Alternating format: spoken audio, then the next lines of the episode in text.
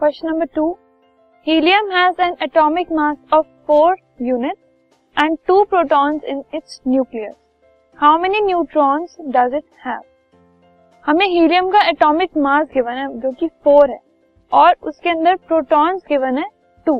तो हमें बताना है न्यूट्रॉन्स कितने हैं तो अगर हम एटॉमिक मास की बात कर रहे हैं तो एटॉमिक मास इक्वल होता है number of protons plus number of neutrons अब एटॉमिक मास हमें फोर गिवन है और नंबर ऑफ़ प्रोटॉन्स हमें टू गिवन है।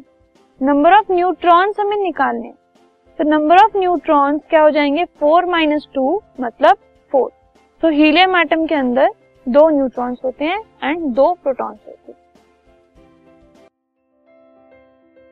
This podcast is brought you by Hubhopper Shiksha Abhiyan अगर आपको ये पॉडकास्ट पसंद आया तो प्लीज़ लाइक शेयर और सब्सक्राइब करें और वीडियो क्लासेस के लिए शिक्षा अभियान के यूट्यूब चैनल पर जाएँ।